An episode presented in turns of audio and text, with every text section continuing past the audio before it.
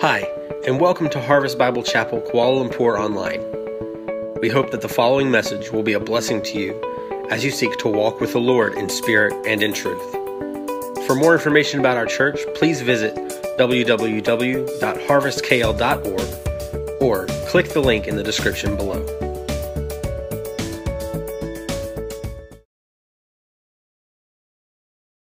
So we are in week 11 of our series on Isaiah um, 1 through 12. And um, so we are in chapter 11. So if you have your Bibles, whether digitized or paperized, that's not a word. So don't use that in your, your uni essay or anything, okay? Um, please do open with me to Isaiah chapter 11. Last week, we looked at Isaiah 10, in which Isaiah was warning God's people that the Assyrian Empire was coming. It was a certainty. The Assyrians thought themselves to be so mighty and unstoppable that they deserved this. Isaiah reveals, however, that Assyria was really just doing the bidding of what God had ordained, God had planned. That God alone is their source of protection in the midst of this. And we are told that God ultimately preserves a remnant of this, of the of God's people, of this nation. And so here in chapter 11, we get this quick glimpse of the of what God will use or the one God will use to deliver his people and then share a vision of what a truly transformed kingdom could look like. So we will look at this in three parts. Uh, let me, uh, so the right king, the righteous kingdom, and the one who saves. Let me read the, the text for us 16 verses, not as long this time, but I'll read the whole chapter. There shall come forth a shoot from the stump of Jesse, and a branch from his roots shall bear fruit. And the Spirit of the Lord shall rest upon him the Spirit of wisdom and understanding, the Spirit of counsel and might, the Spirit of knowledge and the fear of the Lord. And his delight shall be in the fear of the Lord. He shall not judge by what his eyes see or decide disputes by what his ears hear but with righteousness he shall judge the poor and decide with equity for the meek of the earth. And he shall strike the earth with the rod of his mouth, and with the breath of his lips he shall kill the wicked. Righteousness shall be the belt of his waist, and faithfulness the belt of his loins. The wolf shall dwell with the lamb and the leopard shall lie down with the young goat, and the calf and the lion and the fattened calf together, and a little child shall lead them. The cow and the bear shall graze, their young shall lie down together, and the lion shall eat straw like an ox. The nursing child shall play over the hole of the cobra, and the weaned child shall put his hand on the adder's den. They shall not hurt or destroy in all my holy mountain. For the earth shall be full of the knowledge of the Lord as the waters cover the sea. In that day, the root of Jesse shall stand as a signal for the peoples. Of him shall the nations inquire, and his resting place shall be glorious. In that day, the Lord will extend his hand yet a second time to recover the remnant that remains of his people from Assyria, from Egypt, from Pathros, from Cush, from Elam, from Shinar, from Hamath, and from the coastlands of the sea. He will raise a signal for the nations, and he will assemble the banished of Israel and gather the dispersed of Judah from the four corners of the earth. The jealousy of Ephraim shall depart, and those who harass Judah shall be cut off. Ephraim shall not be jealous of Judah, and Judah shall not harass Ephraim. But they shall swoop down on the shoulder of the Philistines in the west, and together shall plunder the people of the east. They shall put out their hand against Edom and Moab, and the Ammonites shall obey them. And the Lord will utterly destroy the tongue of the sea of Egypt, and will wave his hand over the river with his scorching breath, and strike it into seven channels. And he will lead people across in sandals, and there will be a highway from Assyria for the remnant that remains of his people as there was for Israel when they came up from the land of Egypt. This is the word of the Lord. So, the right king. Way back in chapter one, Isaiah told us, Though your sins are like scarlet, they shall be white as snow. But he doesn't tell us what will happen, like how this will all happen. And then in chapter seven, we're told of a king who would be born of a virgin. Chapter nine, we're again told of the birth of the most extraordinary person, one of whom it could be said that is a wonderful counselor, mighty God, everlasting Father, Prince of Peace. History is awash with corrupt kings and rulers. Another one born in the royal line may not actually sound that promising. So let me use an example from history. I am afraid to use any current example of any leader. I don't want to offend anyone or show any kind of weird bias um, but I'm sure that you will see patterns in all of the rulers we've seen in history. So let's look at King Henry VIII, a famous one of England. Was born in 1491, so more than 500 years ago. Born in royalty and is famous for his abuse of power especially when it came to his marriages. He went against all norms, broke away from the Catholic Church and the Pope himself in order to divorce his first wife because she did not bear him a son. He had his next wife beheaded. All in all, Henry married six times. As the song goes, divorce, beheaded, died divorced, beheaded, survived. Henry desperately wanted an heir to the throne. His first two wives gave him only daughters, and at last he had a son with his third wife. By this time, the royal court had seen his abuse of power and his quick temper and his infidelity. And so, when his son Edward was born, do you think people were expecting Edward to be complete, to bring complete transformation to England? Probably not. Probably they thought, oh, here's another arrogant, spoiled king, right? That's the track record of history. The track record in Jerusalem was not different. Even the best kings had their moments of greed, pride, outright disobedience to God. Even David forced himself on Bathsheba and covered it up by having her husband killed in battle.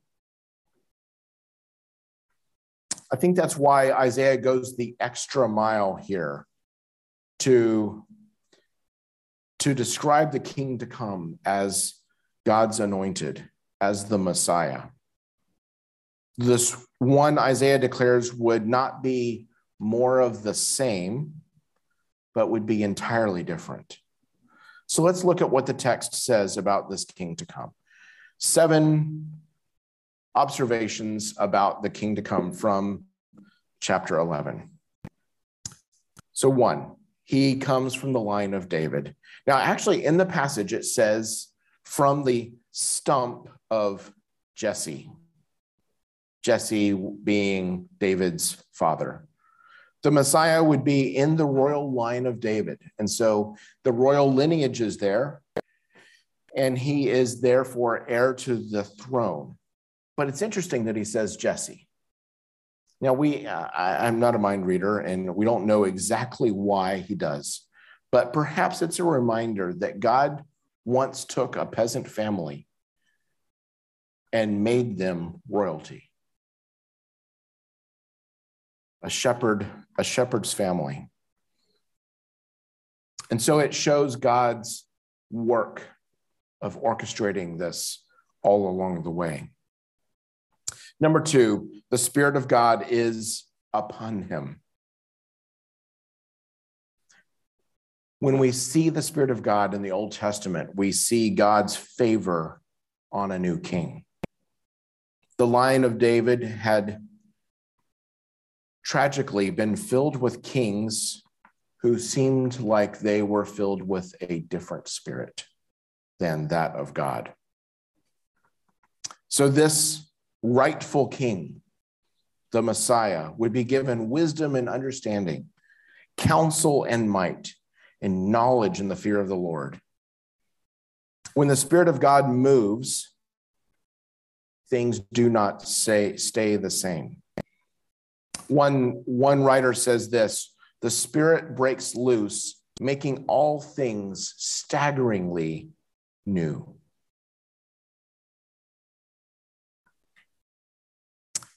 Thirdly, full submission to God. We talked about fearing God last week and the dangers of allowing our fear of man or our fears of other things to overtake us, and that God alone is rightfully feared.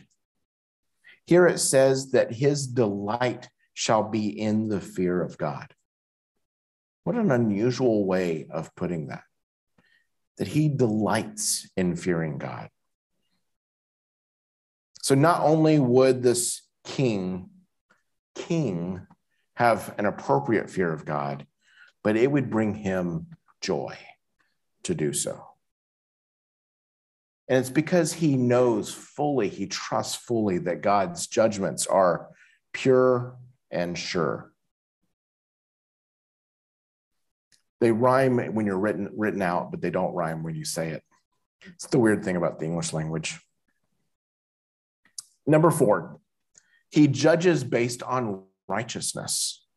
Again, this, this is a little bit odd to, to say, to see at first, because it says he's not basing his judgments on what can be seen. Um, and so, if we were to enter a courtroom trial today, all that can be offered really is what can be seen or heard. But the number of wrong convictions causes us to doubt the certainty of this approach.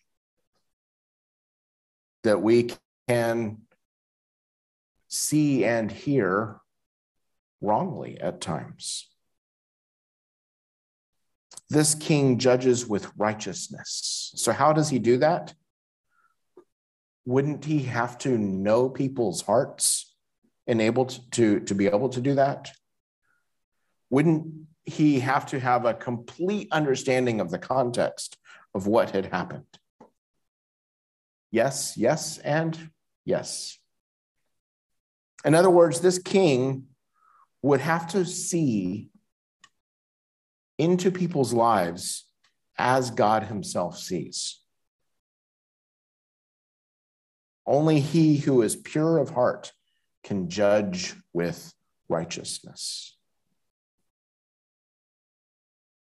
Fifth, he cares for the downtrodden. How many times have we heard politicians make grand promises about helping those in need? And they sound so sincere when they say it. Enough that we sometimes believe them. Sometimes. Throughout the Bible, poverty is clearly a concern of God's. He cares about, the plight of the poor and those that have been pushed aside for one reason or another.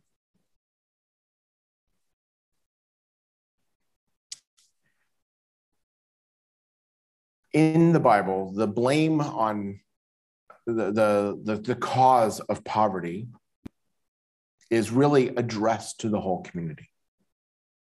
Now, I want to be careful how I say this um, because this becomes a, a point of tension within uh, the church sometimes. This does not mean that the poor do not take responsibility for their own actions. I'm not giving the poor a pass in this regard. But there is a recognition that there is much that happens that is out of their hands.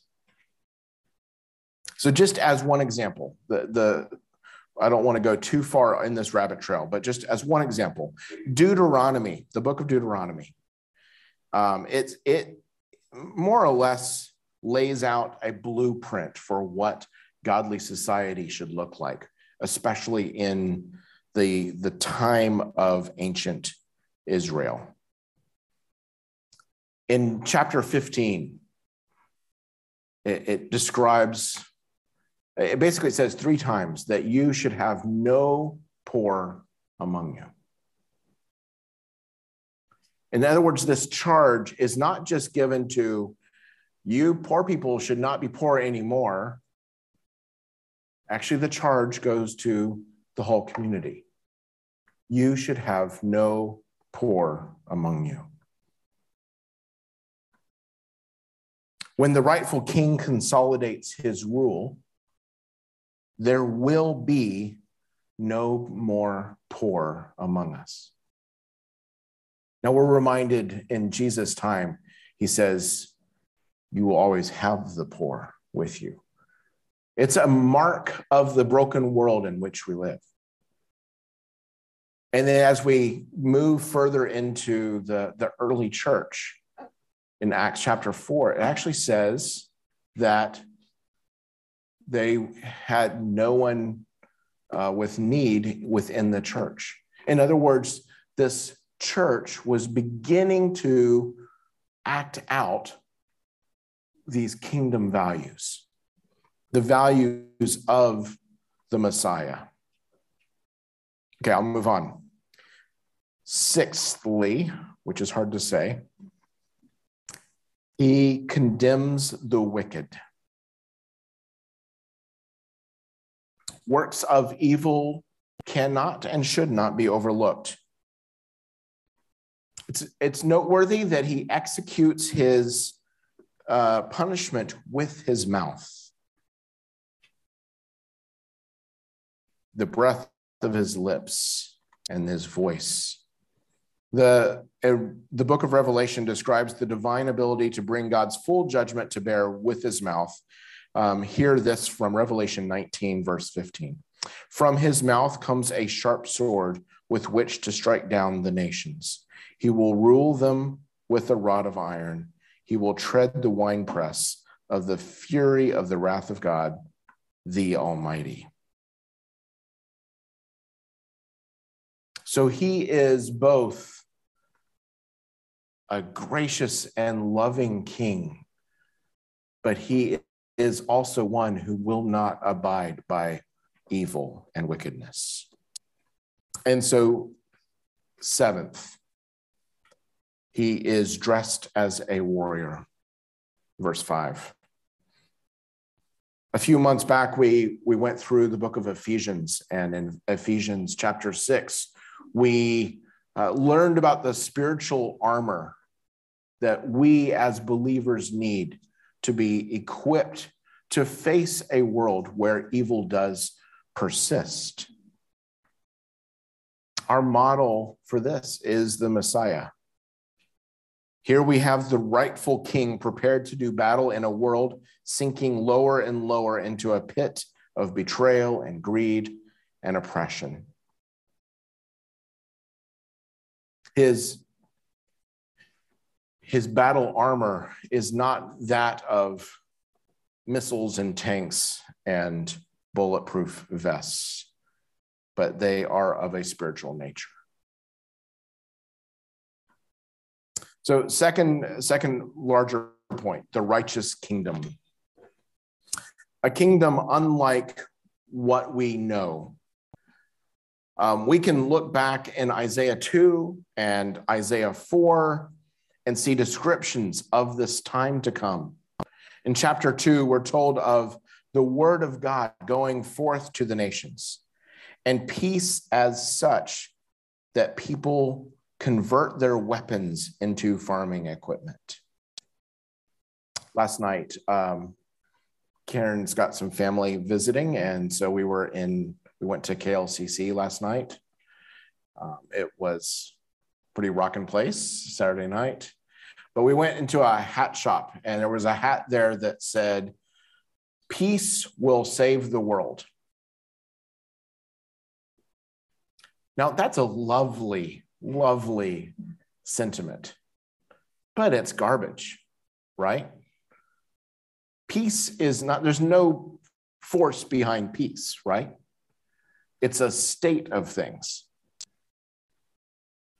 Unless peace is like, maybe there's somebody named Peace, I don't know. But otherwise, it's a fairly, it's a lovely hat. If you have the hat, it's wear it with pride. But ultimately, there needs to be someone who creates peace, that forges the pathway of peace. Chapter four, we're told of a place where God's glory radiates to all present, and that the bloodstains of sins have been cleansed. Here in, a, in chapter 11, we're given a different picture this one could be featured in National Geographic. The wolf and the lamb, the leopard and the young goat, the lion and the fattened calf, all just hanging out, getting along, eating grass and straw together.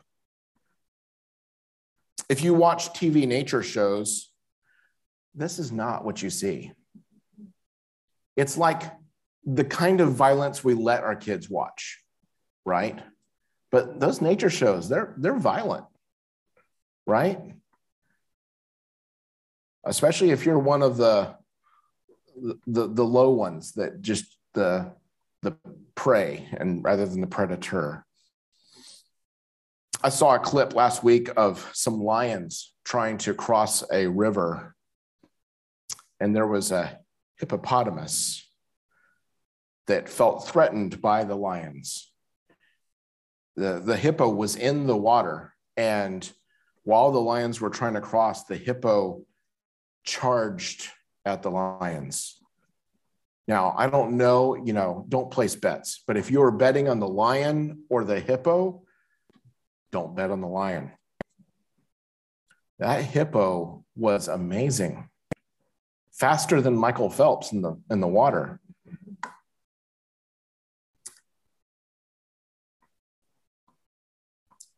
Hippos are fierce. But let me just say, there's a little bit of a symbolism there that we all do this, right? When we feel threatened, there's this impulse that comes out in us. If we feel someone's threatening our work and our job, our immediate decisions maybe aren't the most God glorifying decisions. Maybe they aren't the ones that are pursuing peace. This is our world. It's not a harmonious world. There is violence. We turn our backs on each other. We fight over petty, petty things. The world that Isaiah describes, it takes us back to the time of Eden, the garden. Imagine your kids or the kids in our congregation out on a playground swinging, There's a lion just hanging out over next to them. There's a cobra slithering past. This is what Isaiah is describing. And everyone's comfortable. Everyone's good with that. How radically different, right? But it would be because we don't need to fear those things, right? And they don't need to fear each other. Verse 9 says, The whole earth shall be full of the knowledge of the Lord as the waters cover the sea. Which is, you know, waters covering the sea, you know. Uh, it, think about that for a minute. I mean, that's complete coverage. We have to constantly remember the Lord because we can so easily forget the Lord. And so many have never acknowledged him. So imagine a world where every living creature knows God, bows down before God in pure majesty. the nations that we know, the nations that we know all too well, um, verses 10 through 16, they take us through a quick list of nations that have come up against God's people, nations great and small. Um, that were once enemies and no longer posed the same threat. In fact, in verse 10, there's even an invitation to people from the nations to inquire of God. What's the cause for the hostility of the nations between these nations in the Bible?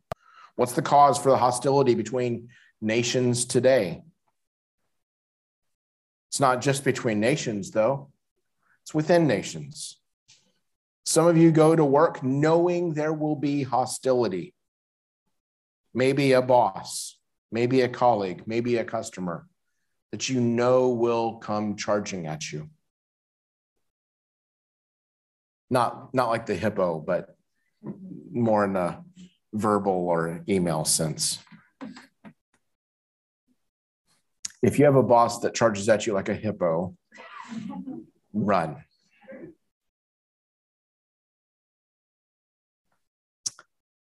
Every time we are jealous, every time we gossip, every time we work to freeze others out, we are taking part in this hostility. And so the gap is just far too large. If you read the newspaper all the way through one day, with your kind of sensitivity raised for all of the evil happening, it would be enough to convince you that righteousness is far from any nation. And imagine then if you were a speed reader and you were able to read every newspaper all across the world, just one day, all of the things that took place. And then imagine, like, even the society pages, right? in the midst of people starving, in the midst of so much need. And then there are people, I don't know, you know, throwing away money. Even that is, is a, a kind of evil, right? And then you take it even further to, to know that there is so much that happens in the world that never gets reported in the newspaper. Imagine you take all of that in, it would crush you. It would crush all of us. It would make us angry. And it should. It is a wonder that God does not bring his wrath immediately. It is a, it is just simply the grace of God, that his mercy prevails. The gap between where we are and his kingdom is just so vast. So let's look at the one who saves. A number of years ago, I had a visiting class, seminary class from California that came to KL. And, and one of the, the days we went to uh, KL Tower. And we went to the, the viewing deck up at the top, and we were finished looking at the city from, from up on high. Um, we went down in the lift, and um, there were eight of us all together in the lift. And then somewhere in our journey from the clouds to the ground, the lift stopped. Now, it's a big concrete cylinder, right? So you have no idea where you are. We could have been one foot from the ground. I don't think so, but um, we were somewhere in the middle. And um, we, you know, tried pushing buttons and stuff. Nothing was happening. We pried the doors open. And I mean, it's not a normal building, it's just a concrete wall facing us. So we had no idea where we were. Um, we were, it was, we called the little button, you know, there's that little emergency button, and it went actually directly to the Otis elevator company. I actually later met the, the young woman who was interning at Otis, who actually took the call. Um, she was in a Bible study that I was leading but yeah, so we called and they said, we're sending a technician, but it was rush hour in KL. And so it took a while. It was, we were there for over two hours. And there was one young woman in our lift who really needed the restroom. And we were about to just pick a corner for the restroom purposes and just all move to the other corner, opposite corner of the lift. Um, but then finally, about two and a half hours in, we feel the, the lift kind of like uneasily moving. And it's like as if someone was hand cranking the lift and they, they moved it to an access floor. So finally, there we see two faces. We see like, you know, uh, kind of the, the lift is halfway to a floor. And so it's, you know, wall up here and then there's space. And we see the technician who's sweating profusely and he looks kind of anxious. And he's like, quick, quick. And he starts pulling us out very hurriedly. He looks concerned, which suddenly you realize there's an element of danger here that we, we don't know we don't fully understand. So, one by one, he rescued us, pulled us out, and we got to this access floor and then took an, a service lift down to the, the ground floor. Saved. The management of KL Tower then said, We are so sorry this happened. We would like to treat you to a meal up at the top. Would you have said yes? We did not say yes.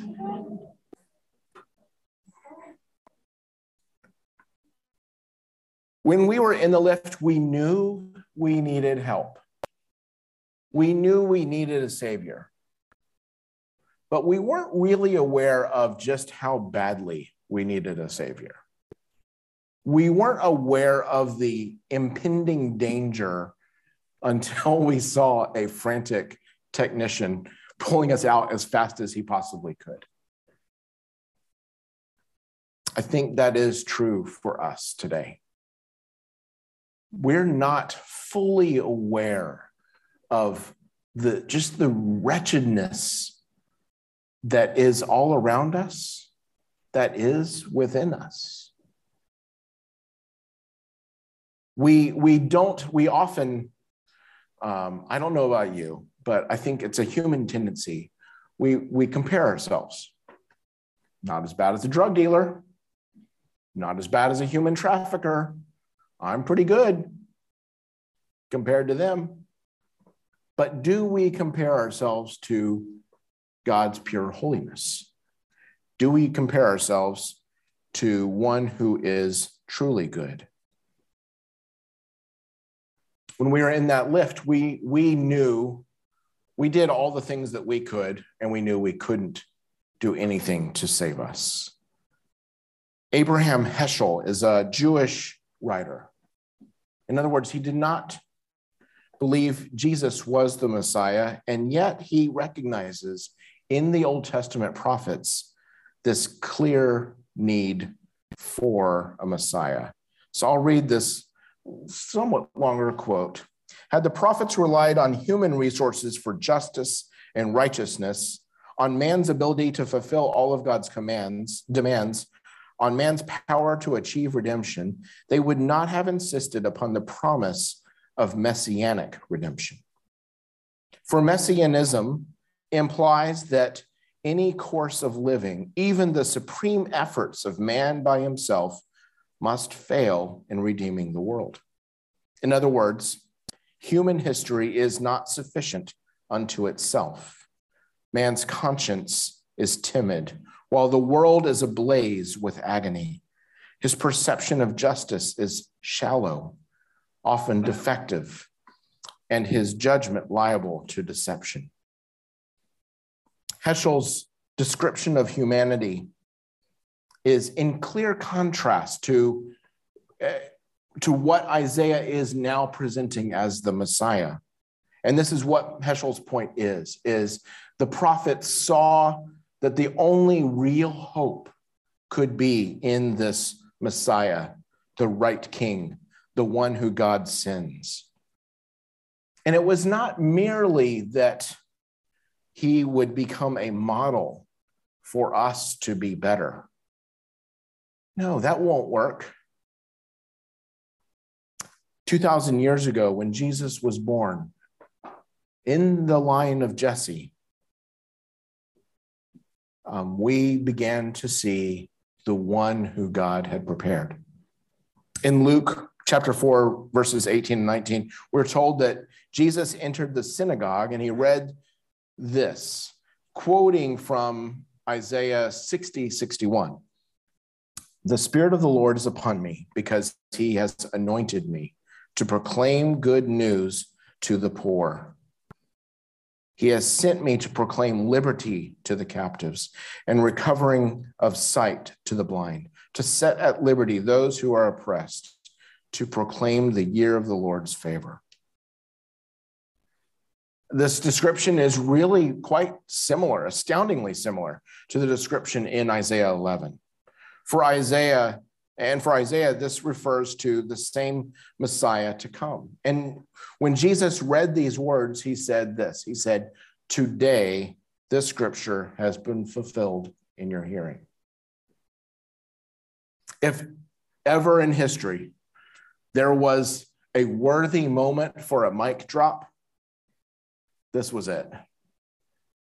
Jesus said, I am the long promised Messiah, the promised King.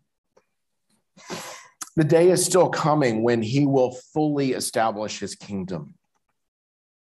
And quite frankly, it is because of God's mercy that he has waited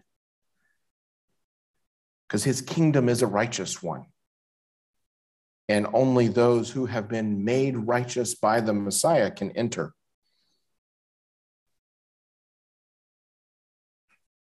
If you want to change, you can't do it by yourself.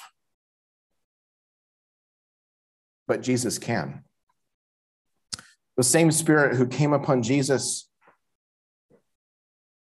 will come upon those who believe in Jesus. He gives liberty to those in captivity. He gives sight to the blind. This scripture has been fulfilled.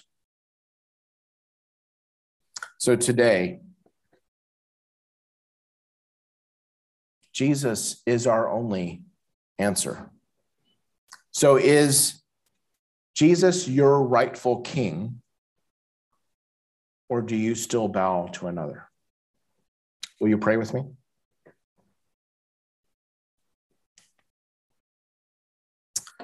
Father, we, we thank you for this amazing promise. Father, we uh, it's so I mean to to imagine a, a cobra around a young child is just hard to even think about. And so, God, we um, just wonder in imagination what kind of kingdom you have prepared for us. So, God, I pray that you would allow us, give us eyes to see inwardly. Where is our heart before you? Who do we who we say we bow to is not necessarily who we actually bow to. So God, I pray that for all of us here that that you would use this time to help us evaluate and those things that we need to to let go of that we would and father that you would show us how we can more readily submit ourselves to you May we delight in fearing you. Father, we, we ask that, um, that through all of this, we would be more clear in our knowledge of who you are and that you have come to save us and that we must rely on you in that regard. It's in the name of Jesus we pray. Amen.